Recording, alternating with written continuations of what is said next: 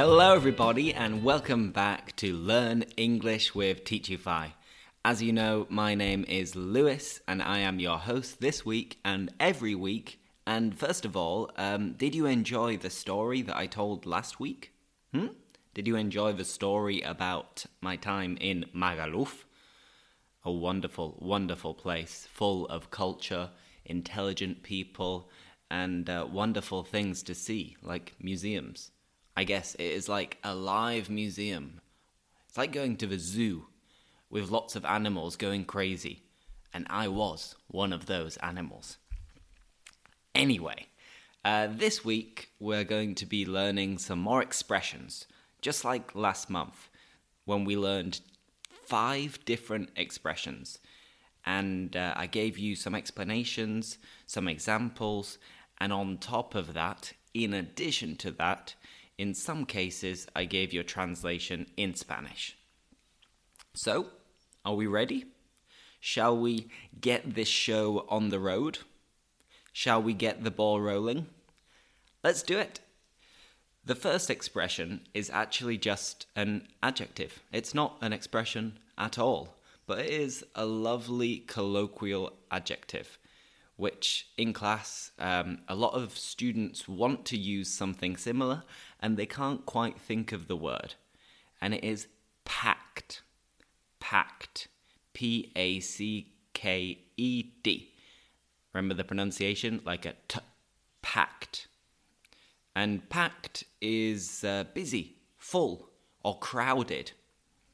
For example, most beaches in summer are packed bars in Sevilla tend to be packed, and my agenda at the moment is quite packed as well.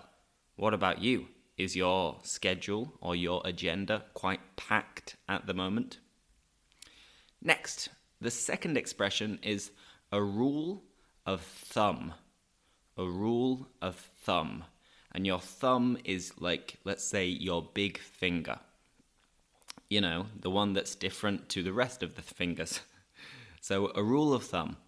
This means a general rule or a guideline, something to take into account. So, think about English grammar. Often there are exceptions, many exceptions, but teachers can usually give you some useful rules of thumb to follow. So remember, a rule of thumb is a general guideline or rule. And remember to take it into account. Don't forget it. Don't forget the rule of thumb.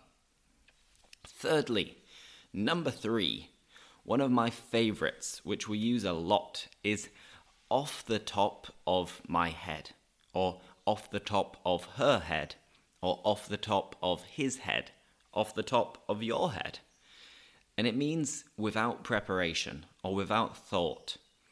In class, we ask students to give some examples off the top of their heads. E.g., the best city I've visited. Hmm, what is the best city I've ever visited? I'm not sure exactly, but off the top of my head, I'd have to say Rome is the best city I've visited. But maybe just because right now I'm hungry and I'm thinking about eating some carbonara and I'm thinking about all the wonderful guanciale. Oh, stop it. Um, so, yeah, that is the third one off the top of your head. Give me an example off the top of your head. Fourthly, number four is bear in mind. Remember, the pronunciation is the same as a, a polar bear, a grizzly bear. Bear, bear in mind. And interestingly, uh, bear in mind means the same as another expression I've already used, which is uh, kind of consider or take into account. Remember. So, um, bear in mind that you need to use a face mask in Spain at the moment. Bear in mind that to pass the exam, you have to uh, answer all of the questions in one hour, for example. Another example is that you need to bear in mind that learning a language is never easy. So don't forget it. Last but not least, number five, the fifth expression is to get the gist.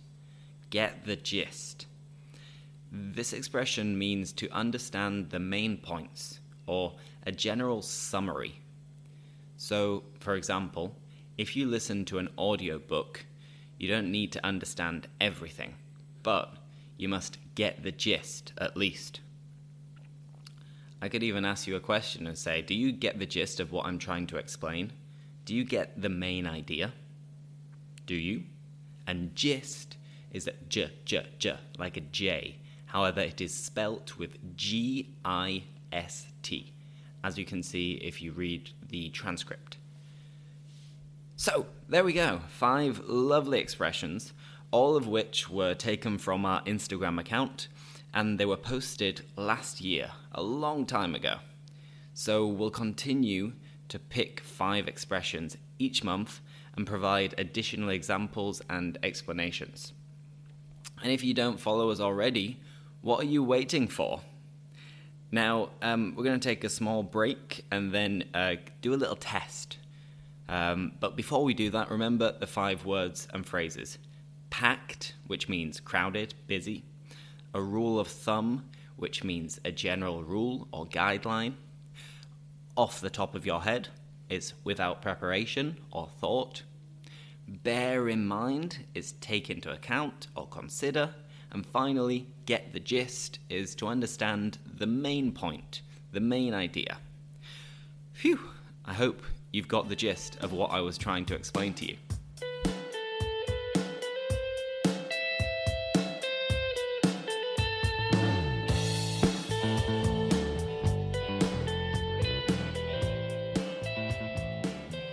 So it's time for a test. Um, and remember, by the way, make or do. Do we make a test or do we do a test? In this case, and uh, in general, a nice rule of thumb, uh huh, uh huh, is that with tests, because it's an activity, because it's kind of like work, let's say, we use do. So, um, are you ready to do the test? I'm sure you are. So, number one, a common mm is the more the better. The more the merrier. A common what? So the first question is a common rule of thumb. A common rule of thumb is the more the better. Cuanto más mejor, I.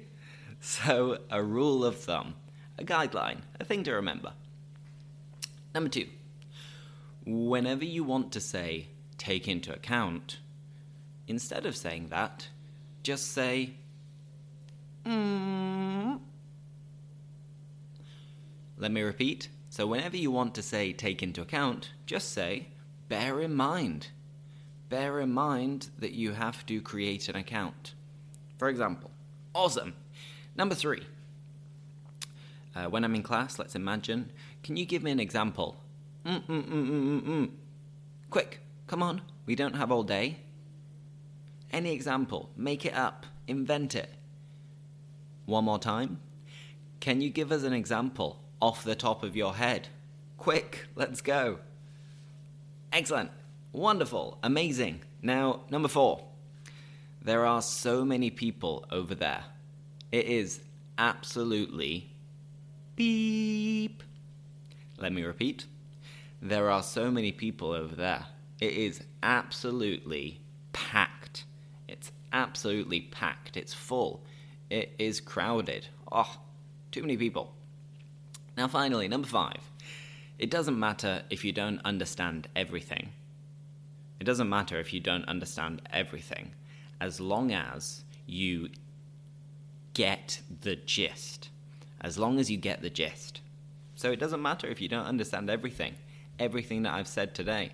As long as you get the gist, it's fine. That's enough. And there we have our five expressions. How did you do? Were you able to answer the questions? Were you able to think of the expression before I said it myself? If you were, give yourselves a nice round of applause, maybe a pat on the back, and um, yeah, enjoy a tea, coffee, or beer to celebrate. All that being said, uh, thank you for listening once again. Um, and let me know if you enjoy hearing these expressions and the phrasal verbs as well, because next week we will have five phrasal verbs with the same kind of structure. Um, these podcast episodes are slightly shorter than the rest, at roughly 10 minutes. And then after that, we'll have another longer conversation, just like the one that I had with Will a few weeks ago. And, well, that's it. So, thank you all for listening. We hope you enjoyed it and enjoy the rest of your day.